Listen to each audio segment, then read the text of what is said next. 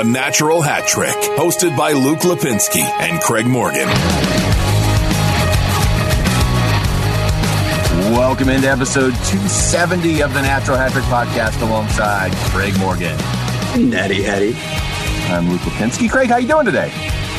Okay, hiding my bed head behind this uh, beautiful Wisconsin beanie. Don't tell Greg Powers. I'm going to have to tell Greg Powers. I'm sorry. Um, you'll be interested to know they are jackhammering in the street right out in front of my house for what I'm pretty sure. That's good. Okay, uh, well, I can. I'm pretty sure it's for no reason at all. I think they just have extra jackhammers they want to play with on this fine Friday morning. They got a copy because, of our schedule.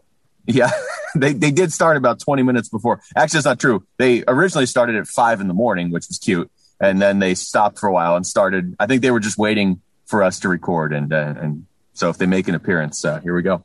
Where do you draw the line, by the way, when, when workers come to do something loud in the street or next door? Where do you draw? What's the time? Because we get, we get landscapers who like wait for the first light of day and then decide it's okay to operate their, you know, gas powered tools in the park behind us. I would I, say sometime later than whenever these guys started. I'm a big fan of like leaf blower guy that doesn't really work for anybody that just stands outside your window and just like points the thing right at your window for an hour and a half till you come out and wave to him. Um, I think it, it isn't it. I think it has to be after six or seven. Well, that's not happening around here sometimes when, you know, when it's summer and they, are trying to get in while it's still cool. But uh, that's true. I, I kind of feel like seven o'clock should be the, maybe for landscapers, six o'clock because they've got a lot to do. They probably have other jobs, but man, like when I'm hearing something at 5:30 in the morning, I have a problem with that. Well, it should be later on Sundays too, like on the weekends, but but I absolutely I'm on board with the like if you're a landscaper, you're going to be out in the heat all day. I totally get it. Like and plus landscapers aren't usually that loud. But it's February and you're jackhammering a hole in the street that will probably prevent me from pulling out of my driveway anyway and I'm not really sure what you're doing. You wait till 6. Yeah. All right, let's uh, let's get into some of the hockey. We've got uh, the Coyotes are basically a third of the way through the season, just a little bit over that. Um, we'll get into a lot of listener questions too, but I want to start with the story you wrote on AZ Coyotes Insider. Uh, why don't you just tell us about how this came to be? Because I didn't know you were writing it, and then one day it just popped up in my feed, and I was like, "Well, haven't seen this one written anywhere." No, um, I had representatives from Mitchell Miller reach out and ask if I'd be willing to interview him, and of course there was a whole lot of trepidation there. Um, we all know the details of the case. Um, we know the the state of state of race relations in America and a lot of other issues in America, bullying in America. I, I had a lot of hesitancy when when deciding whether I would write this story, but I did provide a lot of conditions under which the interview would even happen. I still didn't know if I would write a story.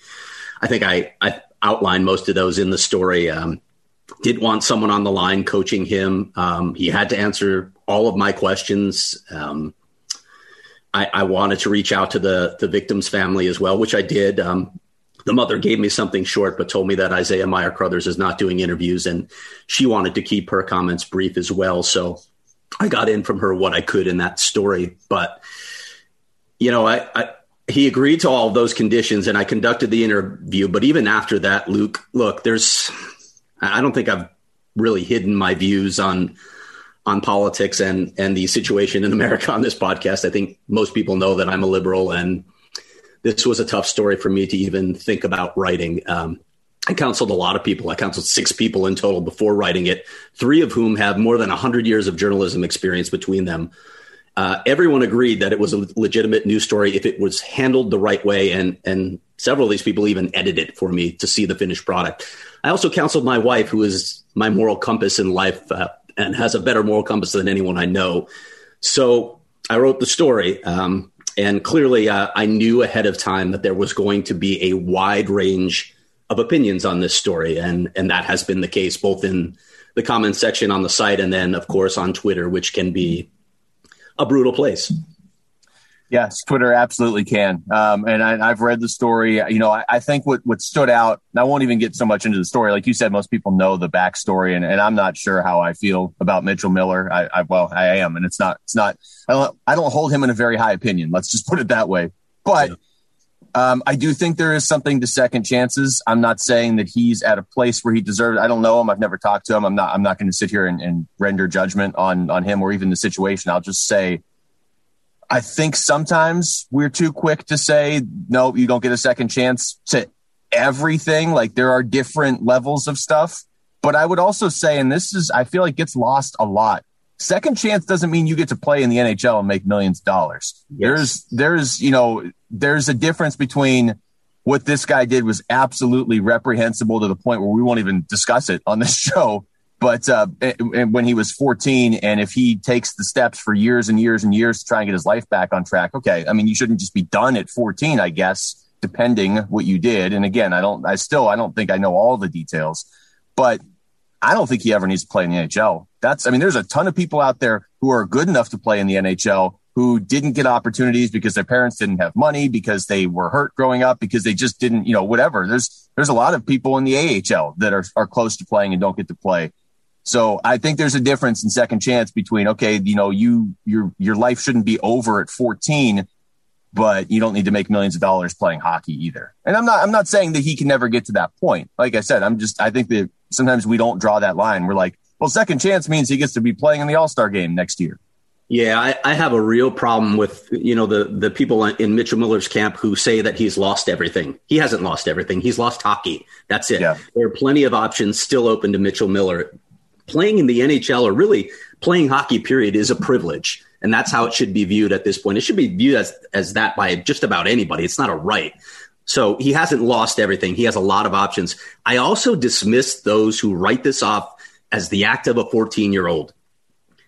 Most 14 year olds know not to do what he did.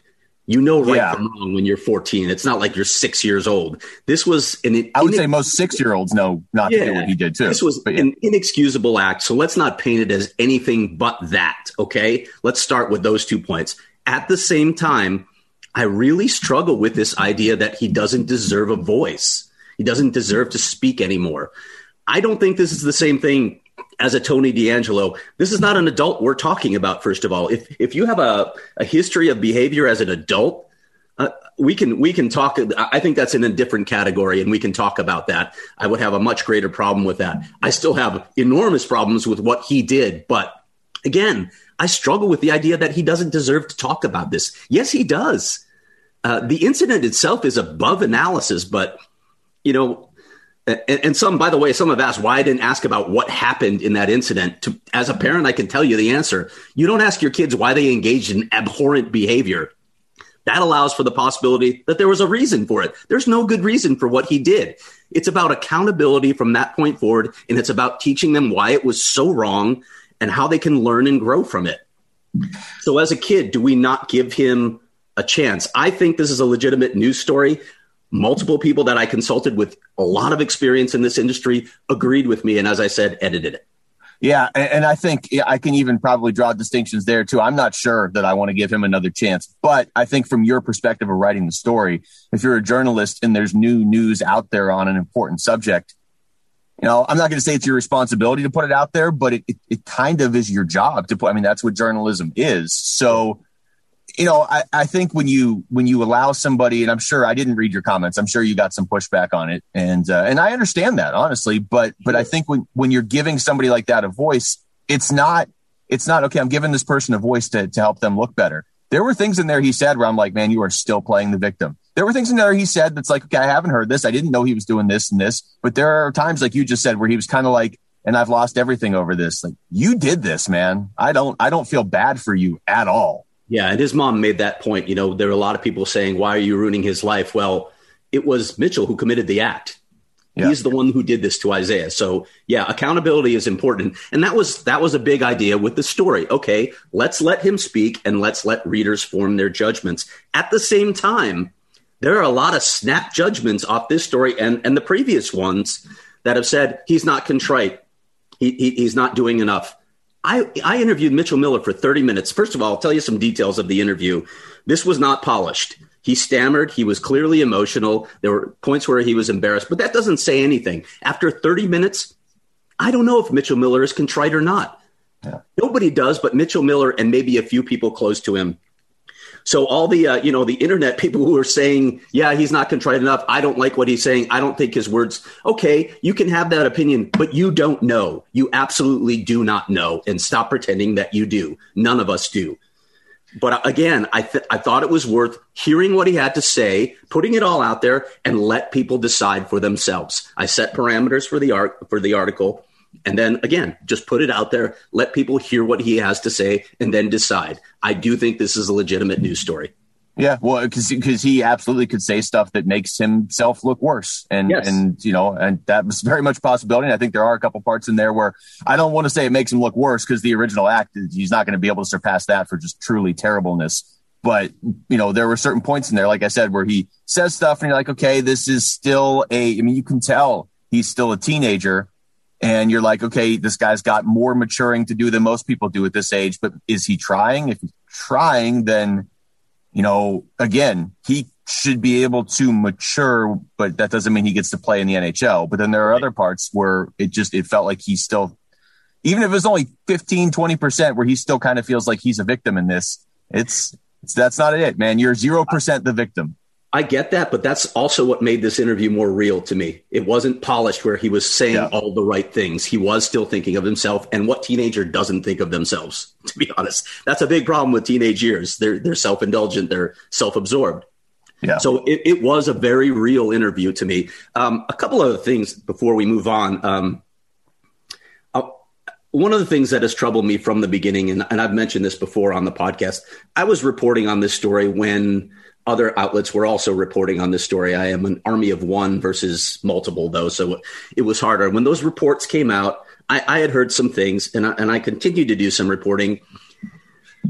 I'm not comfortable with the reporting to date on this story, Luke. I think there's a lot that has been missed, and I, I think there, yeah, I, I, would just say I, will put it like that. I, I think there is a lot that has been missed on this story. One of the things that came out in this story itself, I got a hold of the letter that he wrote to uh, serve as an apology to Isaiah.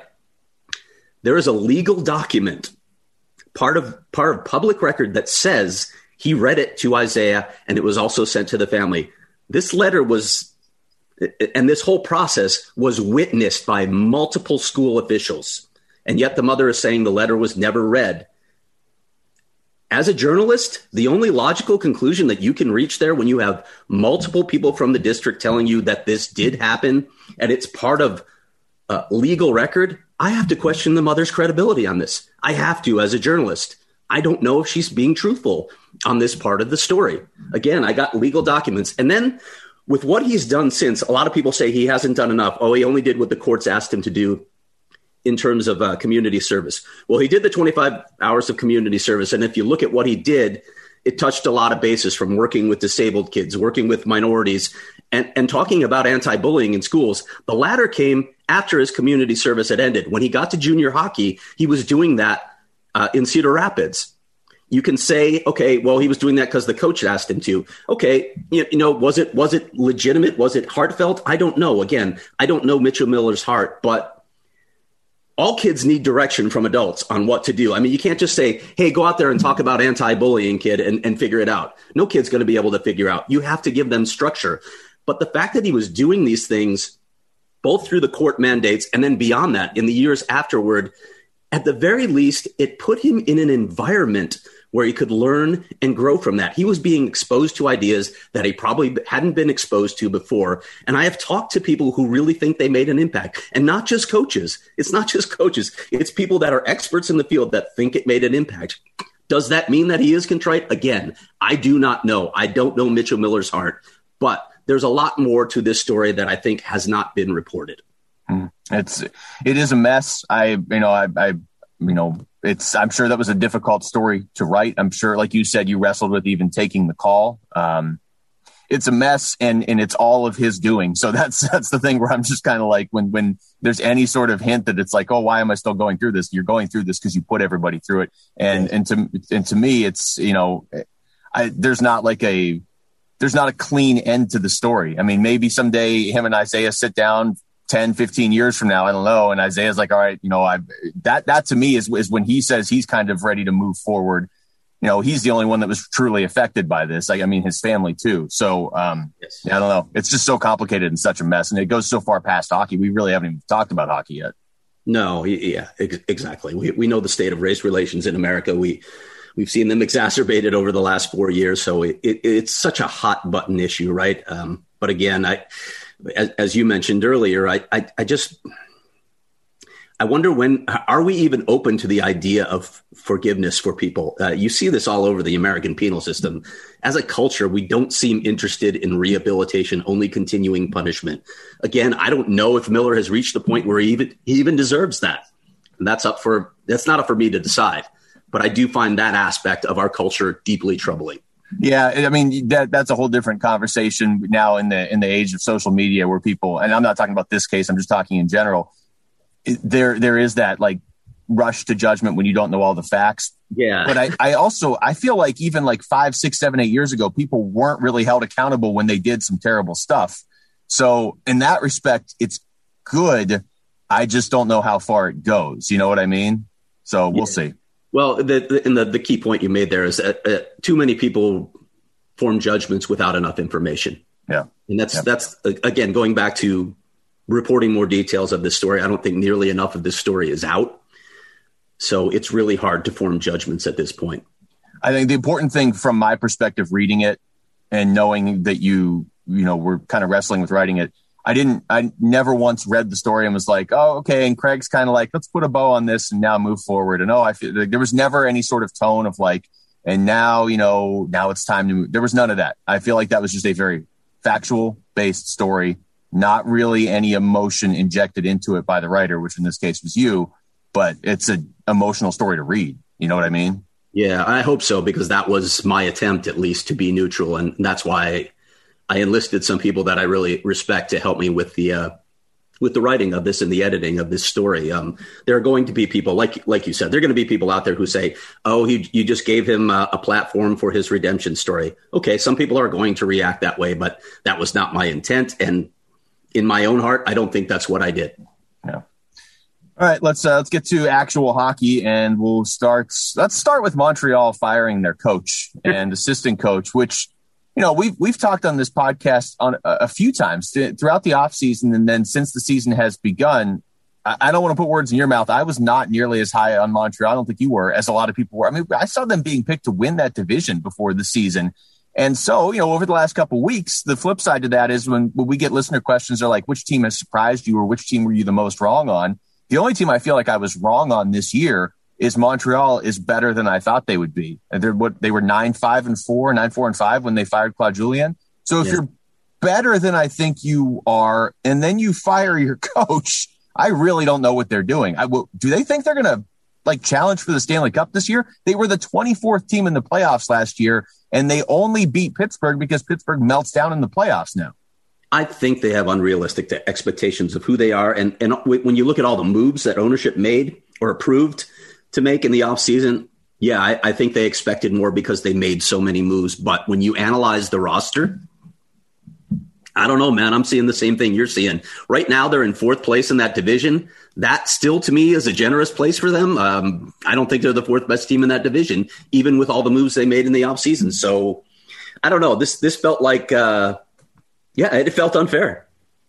I, I feel like if I mean we knew stuff like this was going to happen. We knew teams sure. that division is is loaded with teams who either the team and or their media and or their fan base all overvalue what they what they have on their roster or you know what I mean like like Vancouver, we talk about a ton as being like they think they're a cup contender. They're only ahead of Ottawa in that division. Montreal it seems to think they're a cup contender, and I think they're overachieving where they are right now. Or you know, I can come around enough to look and say the additions of guys like Tyler Toffoli were big. Maybe fourth place in that division is where they should be, but I'm not firing my coach if he's if he's a few games above 500. He was four games above 500. And they had only played 18 games in a in a division where I don't know. It, I, I'm starting to like that division more and more just because they are all so insane about their teams. And it all gets ramped up that much more when they're playing other Canadian teams. Yeah. And I wonder if that plays into it too, right? You're in an all Canadian division. So there's some serious bragging rights there, right? If, yeah. If they slip out of the playoffs, it, it, it's not a good look, even if you're you know, if, if you're being realistic, you look at Montreal and say, yeah, at best they're a, they're a bubble playoff team, but there's some there's some factors here creating unrealistic expectations for the Canadiens. I thought it was interesting. I want to make sure. I, I think it was Jeff Marek and Justin Bourne. I heard talking about this, and they said one factor to consider is maybe not just because it's all Canadian teams, but also maybe Montreal looks around and says this may be our best chance to make the playoffs for a while. Because in theory, you're going back in a division with Tampa and Boston and Florida on the rise, and still Toronto next year. Whereas maybe they look around and say, other than Toronto, who looks consistent in this division? So maybe they're just like, we got to push all our chips in, go for it now. On top of that, how much more Carey Price do you have? Shea Weber. Carey Price hasn't even been that great this year, but there's maybe some logic to that. I'm just not I mean, sure I'm making what, that move. What do, you, what do, you, make of Edmonton then? I mean, they have the two of the five best players in the world right now, and they're both playing like it. And Edmonton is surging right now. Yeah, yeah. Well, look, I mean, I, I think Toronto and Edmonton are the clear class of that division. But at the same time, Connor McDavid's only been to the playoffs once. So until I see them actually get in the playoffs and do something, I'm, I'm not going to put a lot of stock in the Oilers. But um, yeah, I mean, Montreal being ahead of Calgary and Vancouver, it wouldn't have shocked me at the start of the season if they finished sixth. And in fact, I think when we picked our order for this division, I think I had Montreal sixth based on what they've done out of the playoffs. I know that I had them out of the playoffs. I had obviously Ottawa out of the playoffs. I'm trying to figure out I'm trying to remember the third team that I picked to miss the playoffs. It may have been Winnipeg, but well, yeah, because it is sort of a toss up. I mean, if you're just going by talent, it's Toronto and Edmonton, and then there is kind of just a you know Vancouver, Winnipeg, Calgary, oh, and oh, no, now it, Montreal. It was Vancouver, actually. Was it? it? was okay. Vancouver. I was with Jamie on nonlinear progression, and thus far, it's proven true they have been the definition of nonlinear progression. Quinn Hughes will lead the lead the league in points by a defenseman, and also lead the league in points allowed by a defenseman. yeah, nobody ever looks at that second stat, do they? How they're looking uh, at it this year. yeah, I bet. well, finally, yeah. finally noticing that Quinn Hughes cannot defend. Yeah, it's uh, in in that market, if you're not winning, all of a sudden the scrutiny is there. If you're winning, they they overlook a lot, which you know it's it's it's what it's all about if you're a fan. But if you are media or if you're running a team, especially, and you have to make tough decisions, you got to be honest uh, about yourself with what you have. Yeah. That is a fun division, though. Anything else around the league before we get into the Coyotes you wanted to touch on? No, that was the one thing. Actually, I just wanted to touch on the the North Division because it has been so much fun. There's been there's so much offense. There's so many talented offensive players in that division that they're exciting games. Uh, one last thing, actually, from that that group: Auston Matthews, 18 goals in 21 games. Are you following Mirtle's like nightly tweets? Like yeah. Auston Matthews is now on on pace for this many goals in this many games. I say he does it. He keeps yeah. saying it's hilarious to watch. he does. um, it makes me wish this was an 82 game season, just because I do wonder you know, if he's scoring at this pace, he, he's not going to be able to keep it up over 82 games. But I mean, I could do the math quickly right now that would put him on pace for like a 70 goal season. like that would be unreal. Um, I do wonder this, and I don't want to take away from it. And I'm actually just having this thought for the first time now. So I'm not saying that there is or or isn't the right answer to this, but do you think if they were playing, if this was a normal season and he was playing all 30 other teams, he would still be scoring like this? Mm, probably not because there, you know, there's more travel involved to uh, farther locales. It, it there'd probably be a little more fatigue. Um, but I don't know actually because uh, you can make a flip side argument that these teams know what to do to defend Auston Matthews after watching him, so yeah. they should have a better chance of stopping him. So I, I don't know. He, maybe he's just this ridiculously good. I, I, I kind of think the latter. Actually, I think he's this good. I think he is too. Because like, my, you know, my thought is okay, but if he had to play Vegas a couple times, maybe he's not scoring in those games. But yeah. then that's that's also he's yeah, playing Detroit a, a couple times, division, right? Yeah, but that release is just so. It's not just it's not just a great release on his shot. It's a very deceptive release on his shot. I, as a goalie, I mean, he's got to be the guy. As a defender, you look and you're like, and I don't want to see Connor McDavid coming up the ice. You don't even have time to think that because he's already passed you. But as a goalie, I have to think that Auston Matthews is at the top of the list of guys you don't want to face just because he makes them look so foolish so often. And these are the best goalies in the world. Uh, all right. So I mentioned the Coyotes are a third of the way through the season now at nine, seven, and three on the year. Currently, I guess technically tied in points with LA for third in the division. LA, who by the way seems to be getting it together about a, hmm. two years ahead of when I thought they would. Well, speaking of nonlinear progression, but go ahead. Yeah, that's true. It, they are a weird one too. We saw them a couple times last week since our, our last podcast. It's not it's not like all their young players that everybody's excited about are doing anything other than like Gabriel Vilardi's been decent. Um, I mean, no, it's just that Dustin Brown is going to win the Rocket Richard Trophy this year. It's just yeah. we watched the, we watched them play the Coyotes, and it was Dustin Brown, Drew Doughty, Anze Kopitar, and Jonathan Quick that beat them one night, and then it was those like three guys. Back to 2012. Oh, that second game too, where they were just beating up on Conor Garland, and yeah, it's probably a good thing there weren't a, a full house of fans for that second one because uh, Dustin Brown definitely took some liberties there that, that seemed familiar. But it is crazy. You're right. He's scoring, and it's it's the same guys that led the Kings to success like eight years ago that are doing it right now. So in that in that respect, I don't think this guarantees they're going to be good next year or anything. Mm-hmm, mm-hmm. Does, does this further than that? Does does this concern you if you're the Kings? Because you're okay, great. Your your veterans are leading the way, and you want them to you know shepherd the young guys to NHL adulthood. But Kopitar, Brown, Doughty, Carter, those are four of your top five scorers right now. Kopitar has 21 points in 18 games. Dustin Brown has 11 goals. These are not young guys. Dustin Brown is 36. Kopitar is 33. Doughty is 31 with a lot of mileage on his body. These guys yeah. aren't going to be around in a couple years. So, are your young guys actually stepping up, or is this, I don't know, is this a mirage? And the goaltending, I mean, Calvin Petersen has been better than Quick, just in terms of goals against average, save percentage, all that stuff. And there's a ton of different ways and probably better ways, honestly, to measure a goalie. But even the eye test, he has been better overall this season. But we saw it firsthand when Quick is on. Quick is still probably the better goalie. Yeah, yeah, you're right. Petersen's num- even the uh, underlying numbers are better, and, and, maybe that's hope for the future as well. But but that's one guy. And, and, honestly, like you talk about the scorers, I mentioned Gabriel Vilardi, who's, who's been fine. I mean, he's very, very new to this league, and and he's you can tell he's going to be good. Alex Iafallo is the only other one. He's 27. You know, it's not like he's a rookie that's that's on the way up.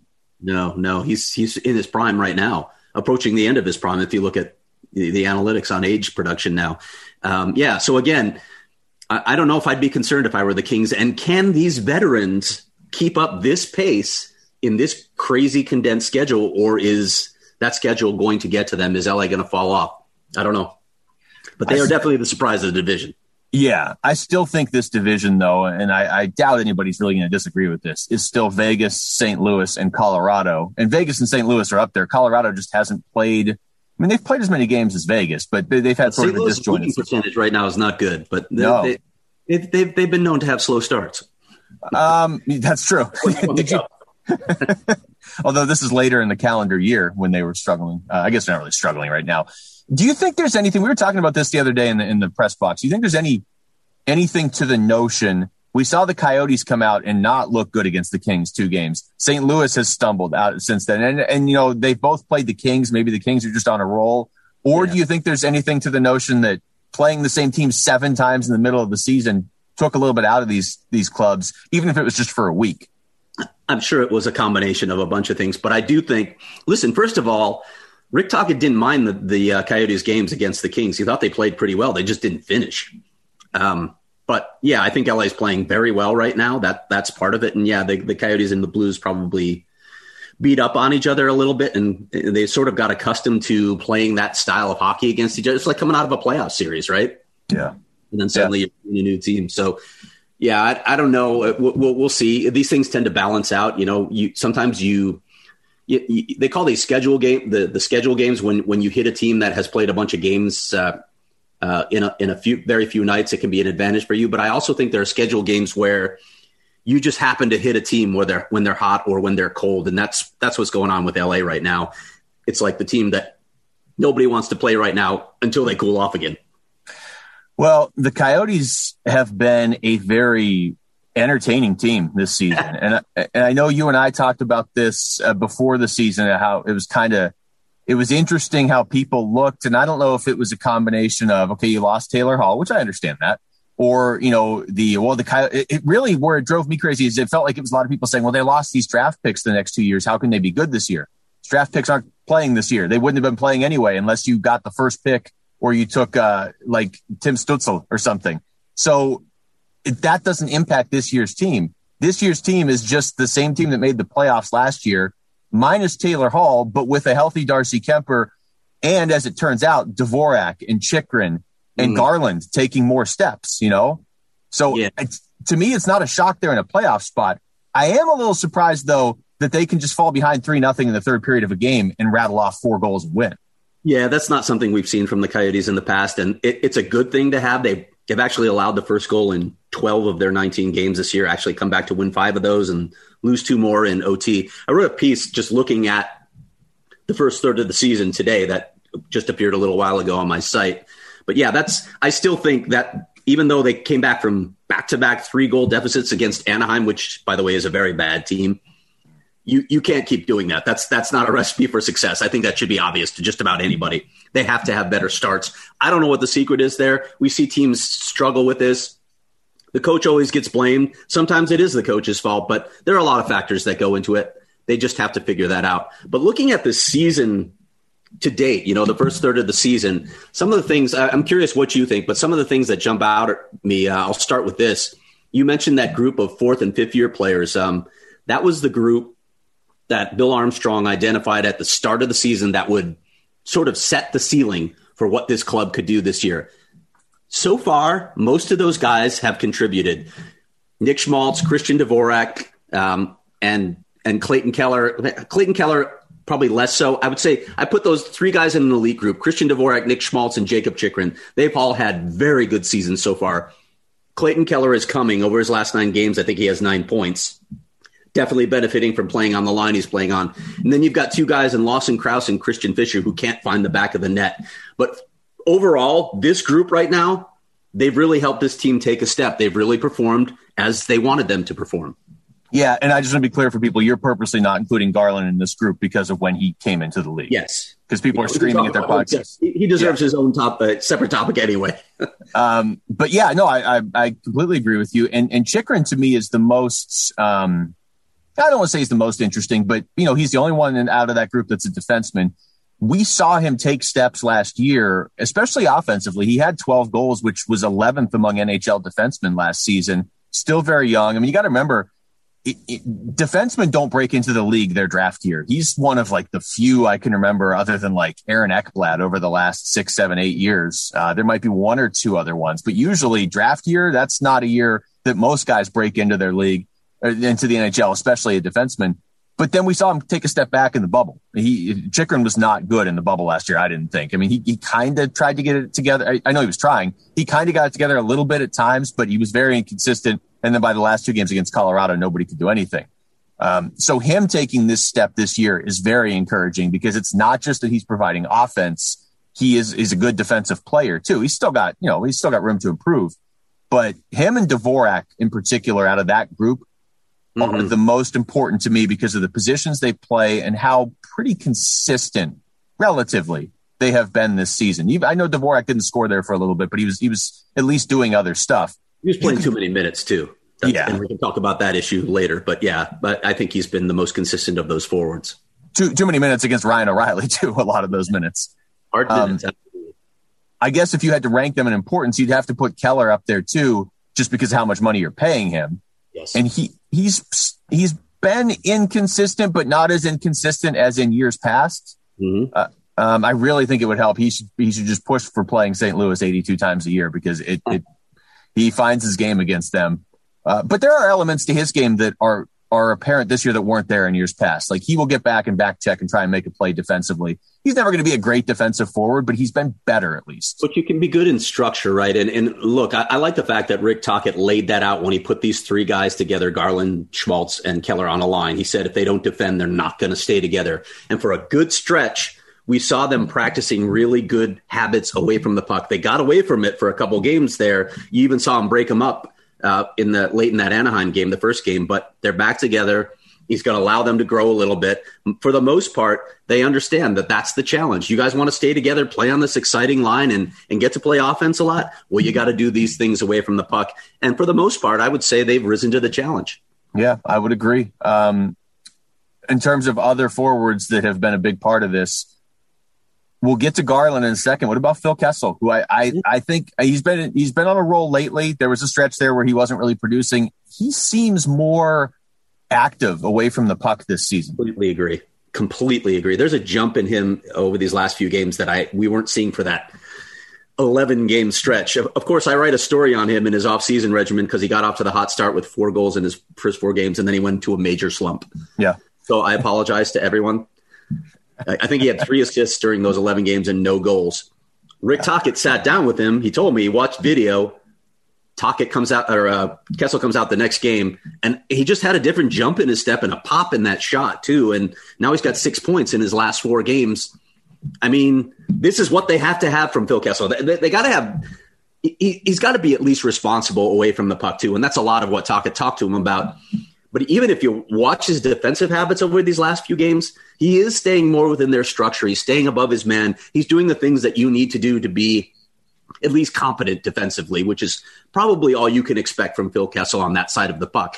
But more importantly, or just as importantly, he's contributing and they really need him to simply score goals. They have to have goals from someone other than that top line. They have to have goals from Phil Kessel because of what he's getting paid in his role on the team. Yeah, and you know, I'm sure there's a lot of people out there that you know you're not watching hockey as your job. You just want to watch it casually. You can tell, you could kind of tell this was coming from Kessel because, as you're saying, Craig, he's he's more structurally sound within the team structure this year, and that's just apparent. You don't have to sit there and, and break down plays. You can just are you noticing number 81 on the ice this season? Because in it, last year, you really didn't. Last year was like, oh yeah, Kessel's on the team. And this year, it's like even if he's not scoring, you're like, oh wait a minute, there he is though. There he's breaking up that pass, or he, he's you know he's leading the the the breakout down the ice or whatever, or he's he's open for a like. It's just number 81 is a lot more apparent on the ice, and I would have said that as they say, yeah. he's dangerous on the ice. Yes. Exactly. And I would have said that a week ago, but now he scored a ton too. So that, you know, that sort of emphasizes the point. Um, the goal the other night to, to ultimately tie that game.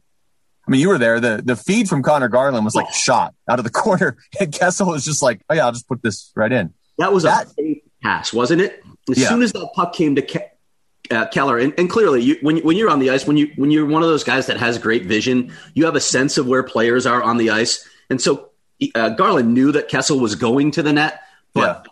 He didn't look once he got that puck. He just nope. whipped it in front of the net, and that was oh, it was a it was a terrific pass. Garland is playing on instinct this year, oh. which is great. That's that's how you have to play. You have to get to the point where your instincts are correct, and then trust your instincts. And that play is, is the if you're a coach trying to teach your kid how to play on instinct, show him that Garland pass because you're right. He knew Kessel was going there. There was not a like, oh, let me see if I can get this around this defender. There was that confidence of I'm going to throw this laser. It's going to get around the defender, and it's on Kessel to get a stick on the ice, which he did. And if he had hesitated for that second to analyze the situation, the play would have been gone.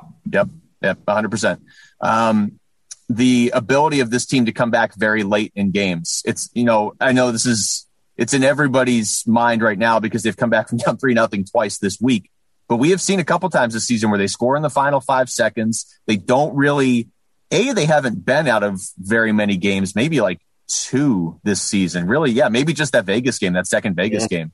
That's the yeah, only one that comes to mind for me. Because even a lot of the multi-goal losses, they gave up an empty net goal later. There was one of them they gave up two. So yeah, it really has only been one. But you can tell they there were games they should have been out of. You're down three nothing in the third period. You shouldn't be in that game. They hundred percent believe they're going to come back and win these games right now. Yeah, and it's it's fun the ways that that it's happened to. I mean, if you're going to script a way to come back from a 3-0 deficit for the second straight night, how about a shorthanded penalty shot? Or, wait, wait, was that the first game? Am I forgetting this now? That was the first one. That was the first one. Okay, yeah. So let's talk about that first of all, as an ability to come back. You you get that chance, and, and Christian Dvorak goes in and scores. You know, a shorthanded penalty shot goal, and suddenly there's a spark. It's just crazy the way things are happening right now, the way they're getting back in games that shootout move that he essentially used on the penalty shot too. I know people are like, okay, well, at some point the other team's going to know that's coming, right? A little, but I would say with with back to back games against Anaheim, they knew it was coming because they saw it on the penalty shot in the first game. It's not it's not the sort of move where if you know it's coming, you just automatically stop it. That's a difficult move to pull off the backhand shelf breakaway goal. I'm going to give people a little tease. I'm, I'm going to be doing something on Christian Dvorak next week. Um, I'm not going to, it, it's part of a bigger feature, but I've already talked to Radim Vrbata about that because it's nice. essentially, I called it the reverse redeem the, the, the day after he did it. and I've, I've, talked to Vrbata about that move. So he provided some insights. He's always great. Uh, so look for that coming next week. Uh, I, I, will look forward to that because it's. I think every Coyotes fan, as you're watching, you're like, "Wait a minute, I've seen this before," and it was just as effective when Vrbata did it. It's not like he's going down there breaking out the Adrian Aucoin slap shot from 15 feet away. the closer, uh, yeah, exactly. The closer. I wanted to get your thoughts on this too, Craig. The the game, the second game against Anaheim, where they came back from down three nothing in the third, the, the Kessel goal we're talking about, Dvorak winning it in the shootout, although Adin Hill actually had to make one last stop. Adin Hill, we got to mention, I mean, coming in, making 14 saves. The save on Lundestrom in overtime was ridiculous. And Hill keeps downplaying it, saying that, that Lundestrom fanned on it. Maybe he did. It was well, still ridiculous. Was a little behind him, but he still got enough on it to put it in the net. It was yeah. it was a really cool looking save. And, and mean, God, 14 saves in a relief effort. Your first action in, or at least in the NHL, in basically a year. That, yeah, was, more. was a hell of an effort. And look, we knew the Coyotes were three deep at goaltending. Uh, they they haven't shown it this year because Antti Raanta hasn't played nearly enough. But it was nice to see Adin Hill come in. It's funny. Bill Bill Armstrong had a funny quote on that because he, he, said, you know, we've been telling these guys you, you might play because of COVID. You know, you got to be ready. And, and, he's like, all the guys are like, yeah, yeah, yeah. Like never expecting it to happen. And then then Adin Hill gets thrust into that situation. And, and Bill says, You stay at the barbershop long enough, you're going to get your hair cut. I feel like we have seen Adin Hill in the past thrown into situations where you're like, man, that's that's got to be tough. And he has thrived. I'm not going to sit here and say like he's going to be a clear cut dominant number one goalie in this league for years and years, but he has the the upside to be that guy still in my mind. Where you know, however the Coyotes want to proceed with this going forward, if they move on from Raanta and they go with Kuemper and Hill as the backup next year or whatever, I think that that's at least in play. I don't know if he's totally ready for that. It depends where you think you are as a team, but I, I, I do like what I've seen from him. Not just 14 saves, but I mean, now this is over the course of like a few years. You know, you, you obviously worry, will he be claimed in the expansion draft too? Will he be one of the goalies taken? That's, yeah that's something that they have to worry about. I don't I don't know what it's going to look like, what that market's going to look like. So it's premature to say that he would be the guy, but he'd certainly be on a list of, of guys to consider if if Seattle's looking for a goalie. The end of that game felt like, and you know, obviously the crowds are small because you can only have 25% max. Um, the end of that game was the first time in a calendar year where I've been at a sporting event and felt the crowd when they won that game. Like there was a legitimate cheer where it was like they just came back from down three nothing and won in the shootout. It's honestly, it's the first time. Yeah, it was the first time since February of 2020 that I've, I, and I'm not even sure I felt it at, at a game then, but um, yeah, I mean, it's because I've been to a decent amount of sporting events in this last year, whether it's been Diamondbacks or even an ASU football game covering these, and there's no crowds at those, and there's not much of a crowd even at the Coyotes games, but they were they were into it by the end of that one. Yeah. Yeah, that it's it. Yeah, and it's they talked about that at the start of the year. They wondered how much even a small crowd would help the Coyotes. Um, they've been boisterous. I'll say that about them. I've definitely noticed the crowds in the arena, even though we're talking between two and three thousand fans. It's not a lot, but I've noticed them. Hey, what have you made of OEL's play since his comeback? I think it's. I mean, I, it's always he's such a lightning rod now for criticism for whatever reason. I still think he can be better. There was one game in there, and we talked about this off the air. There was, was the second game back, and it was the second half of a back to back. His first two games were back to back against St. Louis. After where, you know, break for an injury, yeah, yeah, which, as you pointed out, was his longest uh, absence in his career to miss ten his NHL career to miss that many games in a row. But I think he's been good. I mean, he's what he's at eight points now in nine games, so he is contributing yep. offense. Rick Tocchet has made it abundantly clear he wants offense from his defense, whether that means guys activating up the middle of the ice even or getting the puck in from the point. OEL's very good at getting the puck in from the point. I know he doesn't, it's not a slap shot like Tocchet likes sometimes. It's more of just throw it in there and, and let it bounce around like a pinball. Uh, but he's producing offense. And the thing I'll say with OEL, he's always out there against the other team's top line. 95% of the time, he's out there. His primary responsibility is defending the other team's top forwards. Yeah. I, and I do, like I said, I, I, I, yeah, that one game he really struggled when he was alongside Ilya Lyubushkin, but I think his defensive game is sharpened of late. I still think it can, his details can be better, his technique can be better, but you like the fact that he's producing offense. They need it desperately from the blue line. While he was out, it was Jacob Chychrun alone for a long stretch of that, and then Jordan Oesterle popped up at the last minute. I still think they need more offense from their blue line. Those three guys are doing it those three guys account for more than 90% of the points from their blue line. Yeah. Uh, you know, Alex Goligoski is playing some brutal minutes right now, too. He's, he, he's getting a lot of defensive zone starts. He's on, on the PK. So That's that's a factor, but he only has one assist. If you're looking for a fourth guy, you know, to get the your top four really contributing, they could really use a little more offense from Alex. Yeah, because Nicholas Hjalmarsson's never really been an offensive contributor, and Jason Demers really hasn't been either. That's just not their game. Um, but it is interesting that, and maybe it's a good thing, I guess, in, in some ways, if you're looking and saying, well, who are the guys providing offense? It's Jacob Chychrun who's going to be here beyond this year. It's Oliver Ekman Larsson who's going to be here beyond this year. And it's Jordan Oesterle, who I would assume is going to be here beyond this year. You know, at least uh, OEL and Chychrun are signed beyond this year. And I would think they're going to keep Oesterle around. So those are, those are guys that you want contributing offense. If it was just all coming from Demers and Goligoski, you'd be like, we may have a problem here, big picture. Yep. Yeah, no question. We're going to get. Oh, go ahead. Go ahead. Well, we're going to get questions. we're, we're, talking over each other right now. You had mentioned the uh, the uh, performance of the PK too, and I think that probably warrants a mention because they lost so much from last year. The personnel. Brad Richardson, of course, was was signed out signed elsewhere. They didn't re-sign him. Michael Grabner was bought out. Derek Stepan was traded, and then OEL was out of the lineup for ten games, and yet this this unit still ranked ninth in the NHL, which is really a testament to both you know the structure and the teaching that they've had, and then the personnel that have gone out there and filled in those roles.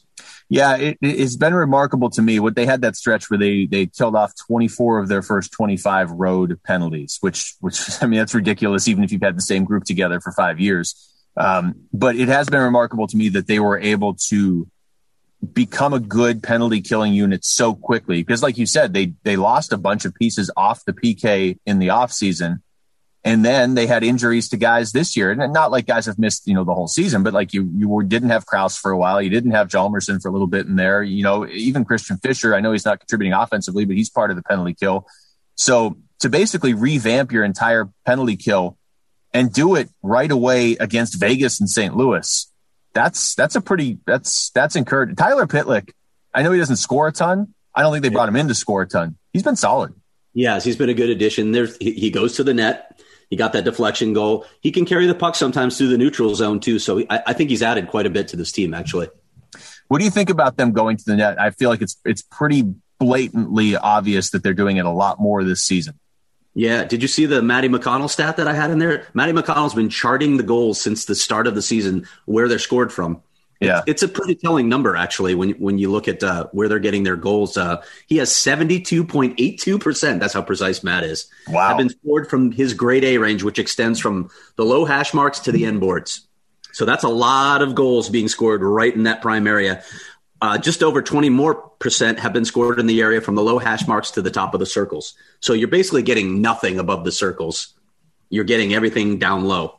Yeah, that makes uh, sense, right? You're not going to beat an NHL goalie clean from the blue line. I'm sorry, and, and, you know that whole idea about hammering slap shots from the blue line for deflection, sure, but sometimes a wrist shot's easier to deflect.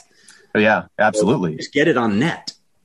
We we saw it. We've seen it firsthand with this team over the last few years. They, especially on the power play, would pass it around the perimeter and wait for the perfect shot, and then the power play's over, and you're not scoring. And, and now they're they're doing something. It's it's so it's it's such a it's it's a conflict basically because you look at it and you say, okay, well, yeah, you're going to the front of the net. It makes it a lot easier to score goals. I was talking to Shane Doan about this last week, and he's like, yeah, but it's not easy to go to the front of the net. And it's it's not just okay if you go there, you're going to get cross checked and thrown around. It's also sometimes you have other responsibilities before you can go to the front of the net. Like you may have a responsibility to go dig the puck out of the corner and get it to the point before you can even try to go through the just car wash of trying to get to the front of the net. The Coyotes are. It feels like, like, they are. They are. Use that on the air yet? I have not actually. Um, car wash. I like. But that that's what it's like. I mean, depending what team. Some of these teams clearly don't have the defensive weapons, and, and it's a lot easier. But some of these teams, you're just going to get thrown around if you try and get there.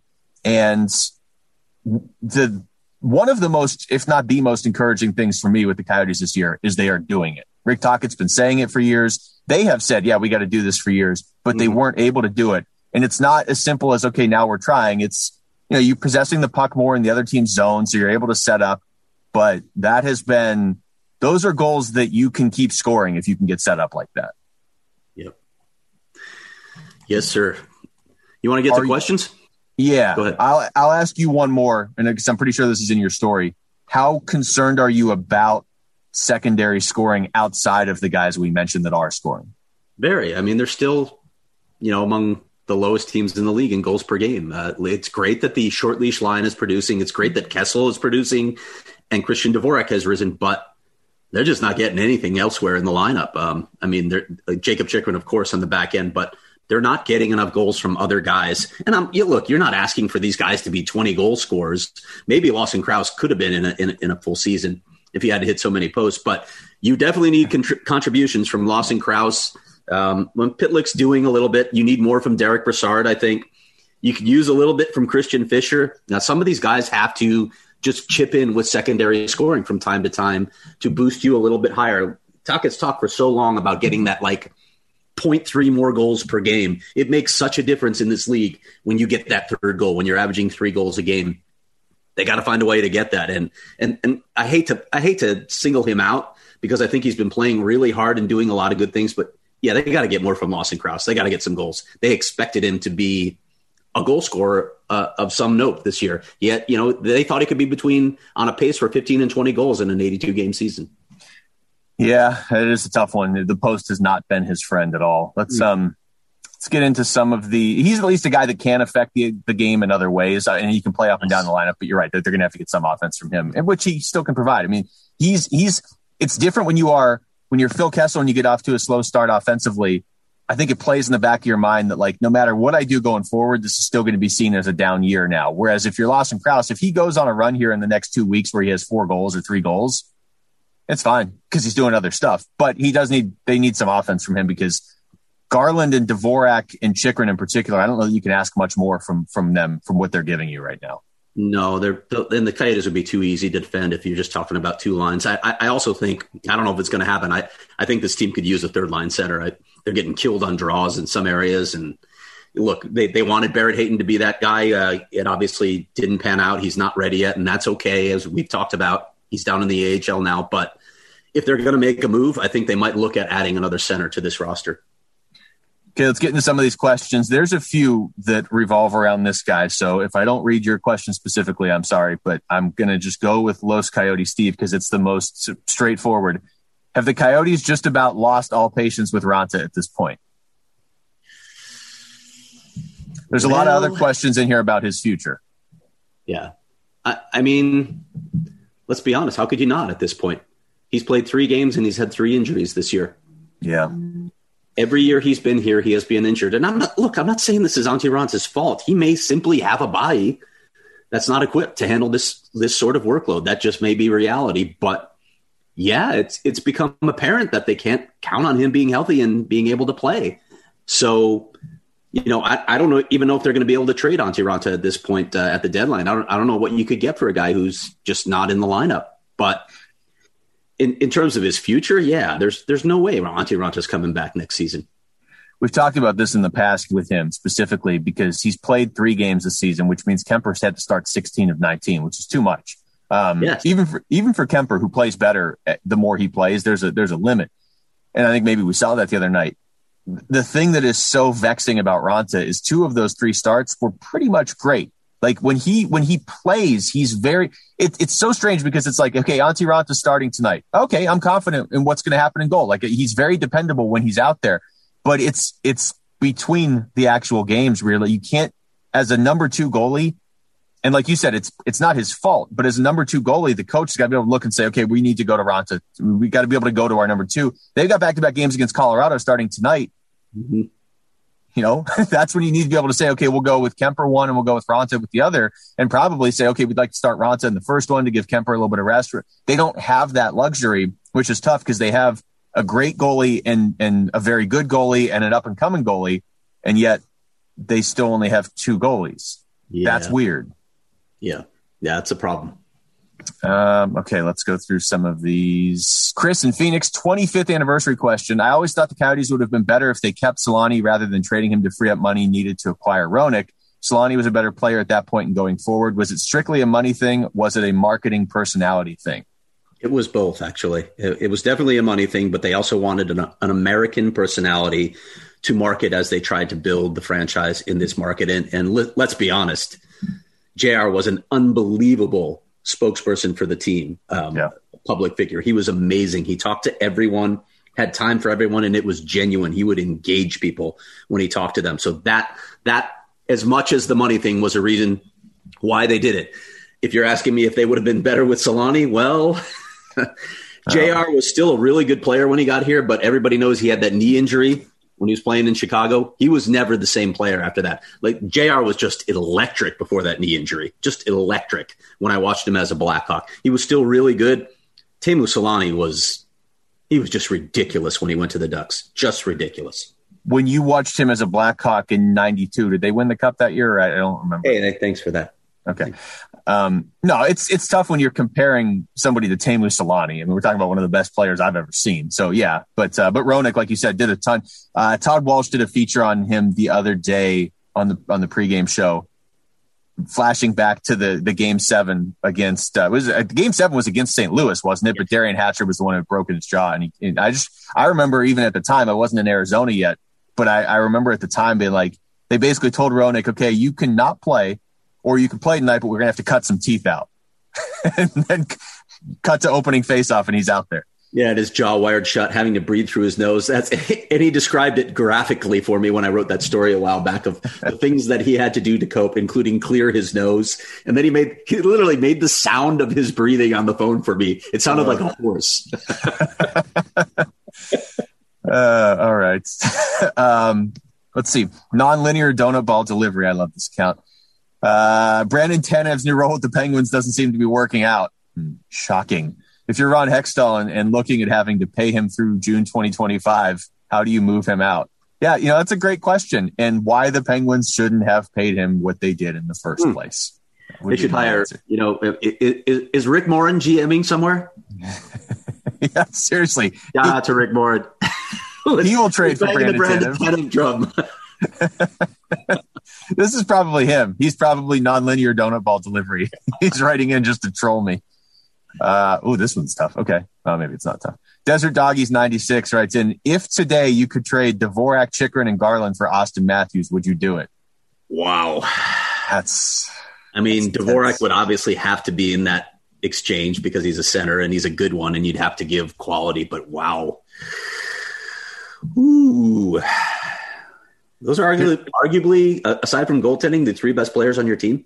Yes, the three best players on your team, um, and they're all young enough where you assume they're still getting better. Yeah. Um, man, you. probably, I'd probably try and hang on to one of those guys. I'm not sure I'd go all three. Somebody sent us the thing the other day.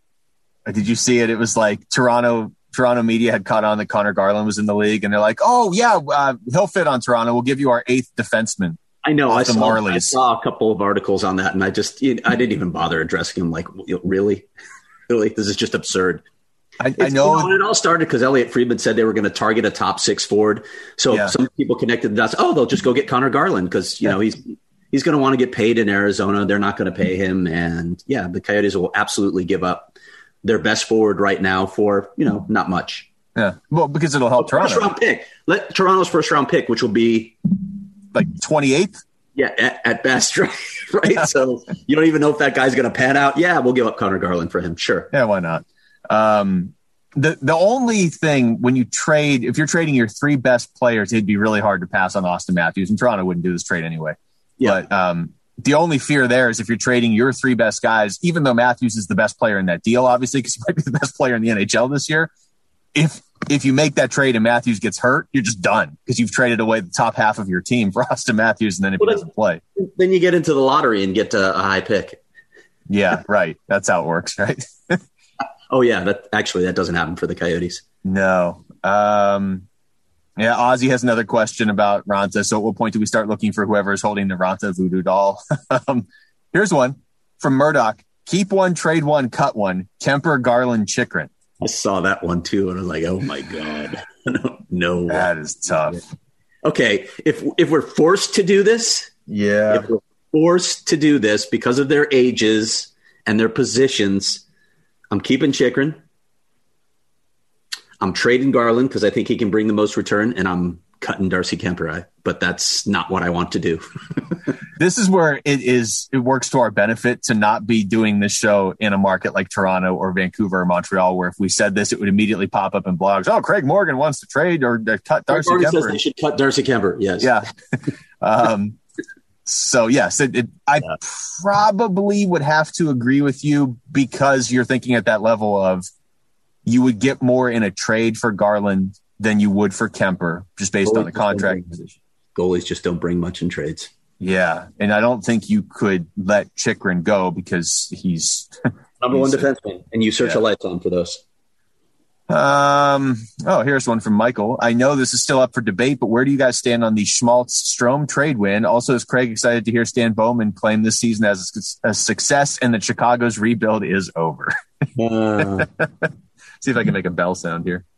Oh, that's not bad. Nice. That's good. Thank you for yeah, that. I'm here um, for you.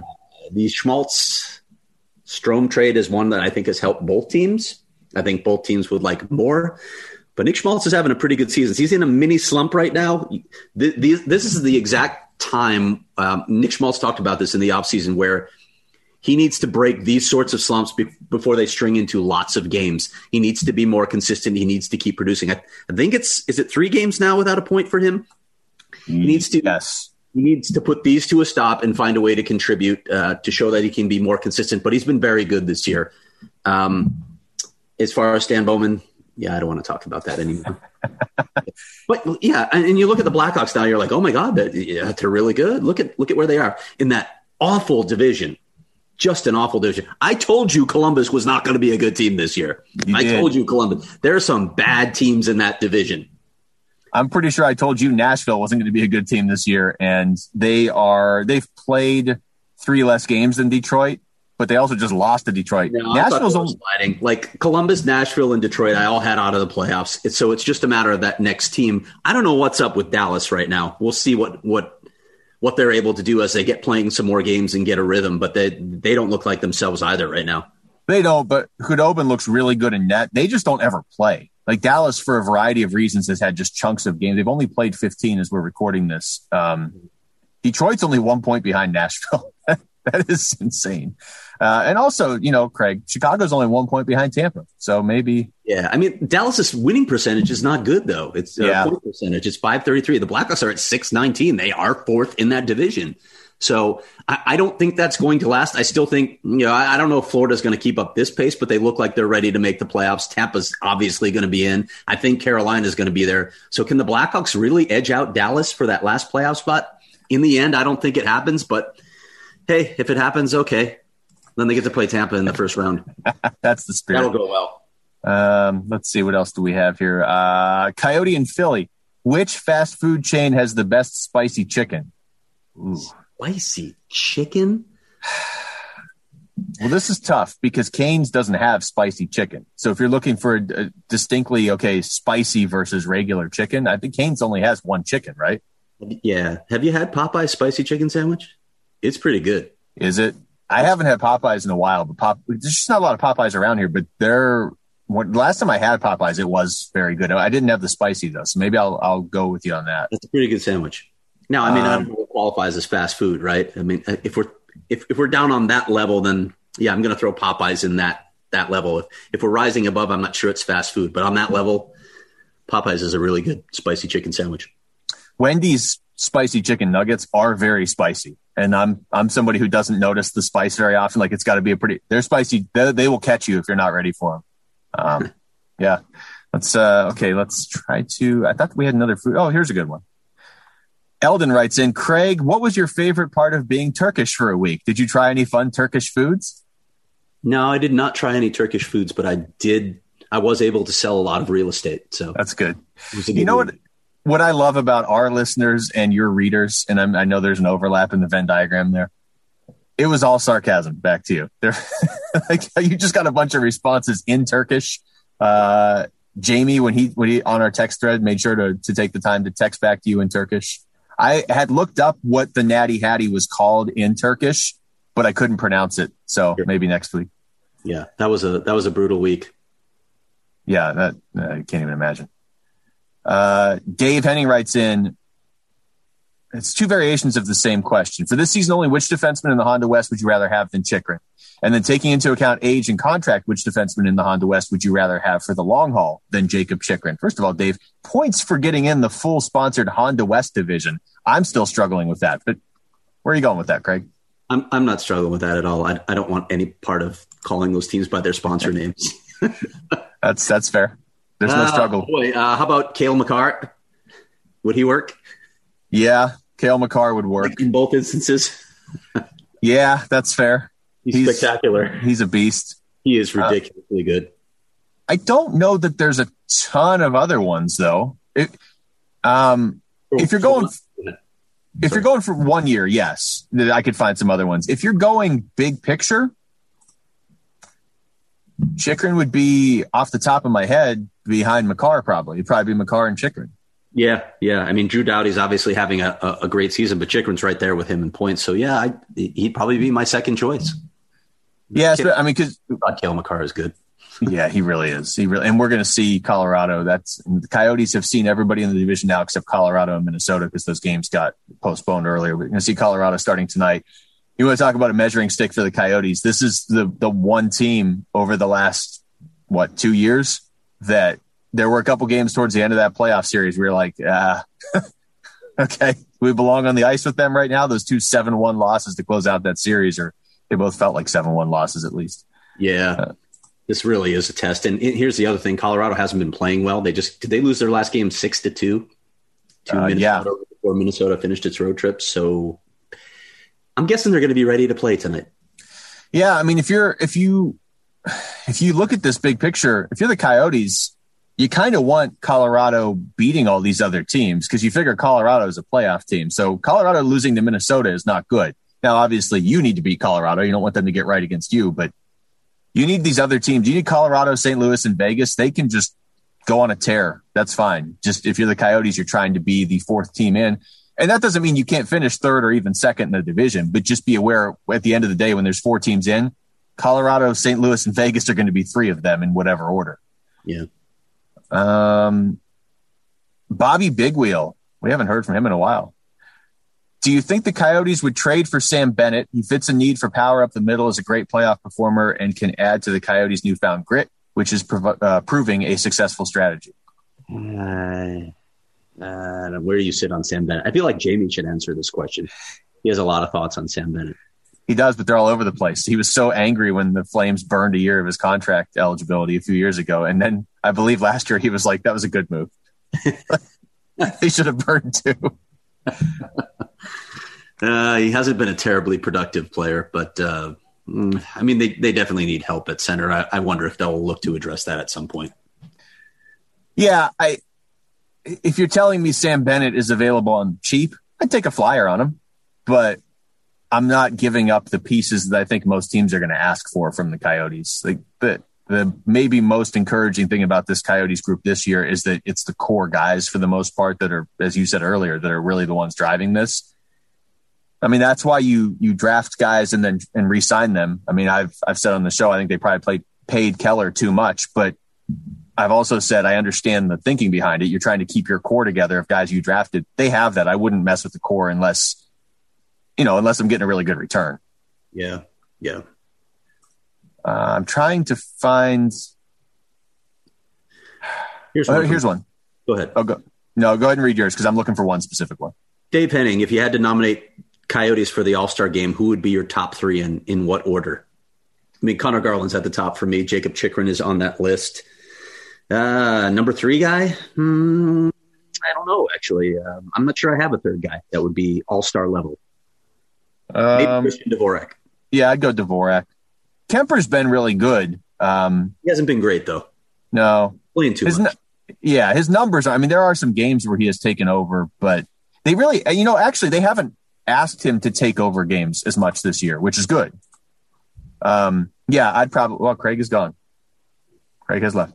I would. Uh, I would probably go Garland, Chychrun, and Dvorak. I think that's fair there's also a lot of times you get a, a goalie in just because of like the format of the game where they're like, oh, we got to fit a goal. The Coyotes haven't got to just have like a true all star. I don't feel like in a few years. They had yeah. Keller. Keller was an all star in his worst year, probably. John Scott wasn't a Coyote when he was an All Star. Like, let's just get some actual Coyotes in there as All Stars. Yeah, Garland and Chychrun are worthy this year. Yeah, I think Dvorak probably is too. It's it's tough at that position.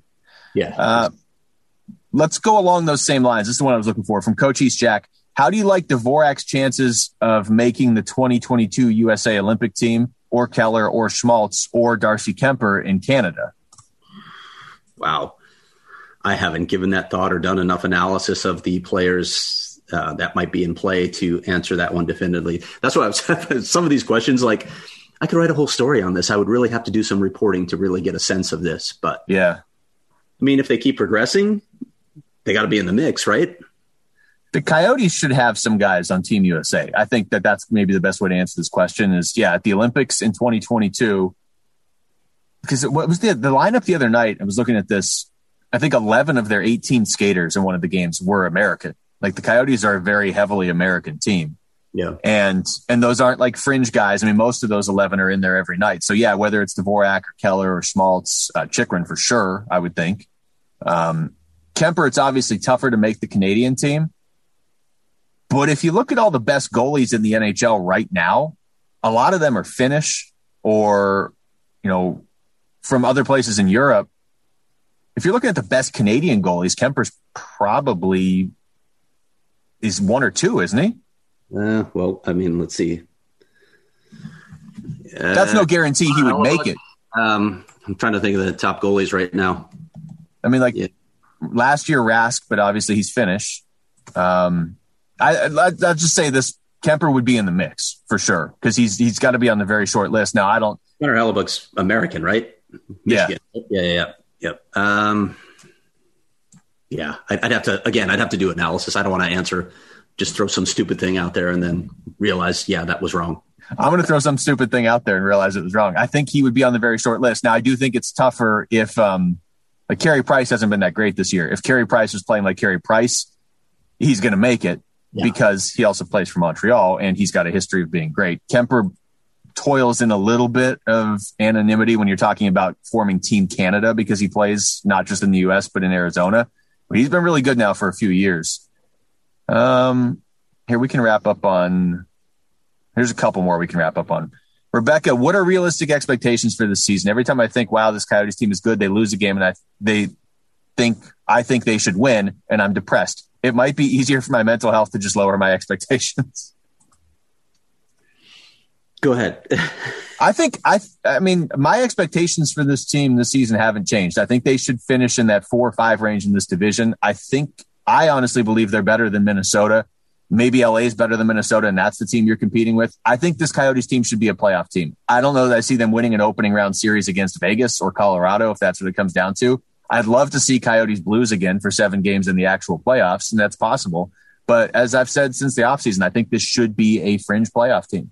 Yeah, I agree with that completely. And it'll be really interesting if LA actually keeps this up and stays in the mix. Yeah. Uh, here we'll wrap up with Dangle Snipe Belly since we're we're pretty deep into this.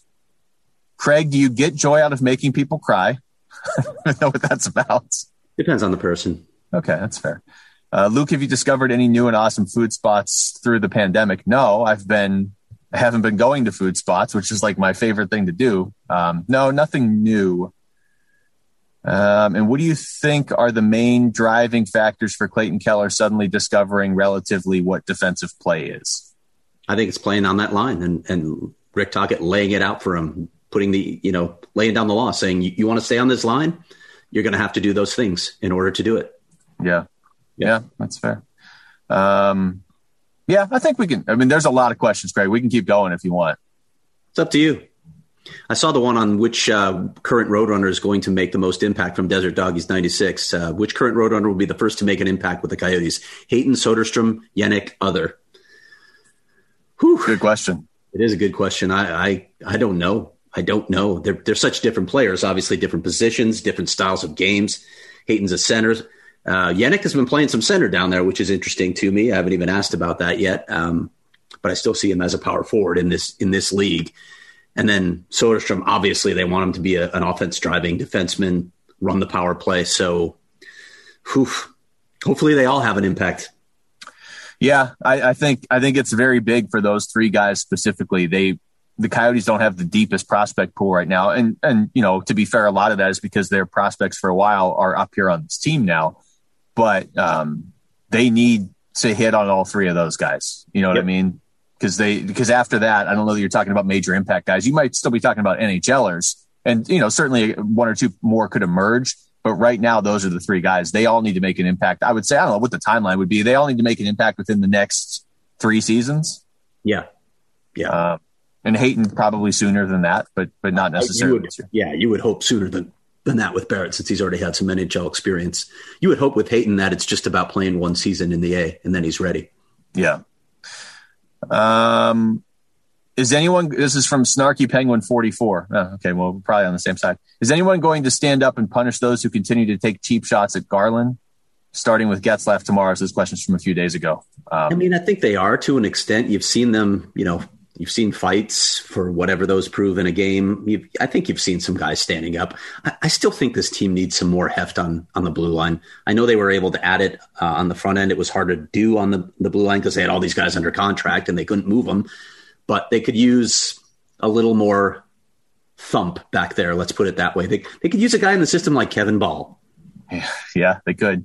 Um, the the series against the Kings really, I think, drove that point home for people because the Kings very clearly came out and said, this 83 guy, we're just going to beat him up basically. And it's tough to beat Garland up because even if you have hurt him, he doesn't show it. Like he just pops back up.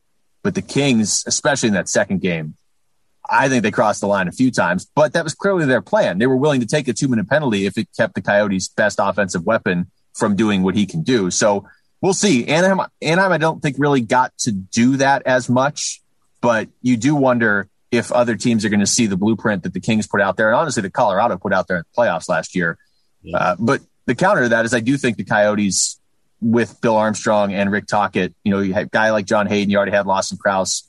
You've got some guys now that very clearly know, hey, if this guy gets knocked down, it's your job to go out there and make sure it doesn't keep happening. Yeah. Uh, that might be it. Yeah. There's a lot of people talking about napkin jummy. Um, yeah. Okay. Has uh, Rose has Dvorak taken over using the patented Verbackhander? Nope, nope that's just got it. Coming next week, Rose. Um, you already wrote back to hot hands, but you can say it here too. Any chance the Coyotes kick the tires on a guy like Cody Eakin? Mm, yeah, I'll stand by what I tweeted. His underlying numbers are terrible, and it's not just about the team he's playing on. Uh, Justin, here we'll close. I promise we'll actually close on this one. Do the Coyotes have a problem with playing down to their opponent's level? Yes. I think everyone will say that around there. Tocchet will say it. Armstrong will say it. Yeah, they. Although, I mean, when you look at their performance against San Jose and Anaheim, y- yes, they fell behind. So that's it's probably fair to say that. But at least they got three wins against Anaheim in four games, and they got three out of a fo- four possible points against San Jose. So they're they're getting the job done in the end against those teams. Yeah, and Big Tortilla. I did say we were going to answer his question. Big Tortilla's back. He is. He's back. The Coyotes are big tortilla. We want to know. Off doing big tortilla things, probably. In the tortilla. Coyotes are any interest in Tanner Pearson from the Coyotes? I've heard those whispers, but we'll see. I mean, there's so much is speculative at this point. Uh, again, I'll, I'll, go back to the idea that if they're going to add something, I think they'll look to add a center, but we'll see how it all plays out. Do you remember that 70s line that the Kings had with Carter and Toffoli yeah. and Pearson? Would you have ever thought in 2021 the only guy still there would be Jeff Carter? No, it's crazy. Yeah, you might want Tyler Toffoli, huh? Yeah, I'll take Toffoli over Pearson. I'll just go ahead and put that out there. But Pearson's interesting. He's not consistent, but he is he's a different dynamic. I mean, I would assume that's somebody you can get for cheap, and we have seen him be good, very good in this league. All right, that's going to do it for us, Craig. Thanks, uh, thanks for doing this. Thanks to the listeners for writing in. Jamie, thanks for not being here. That's probably the person I should be thanking most. Um, all right, for Craig Morgan, I'm Luke Lipinski. Thanks for listening to the Natural Hat Trick Podcast.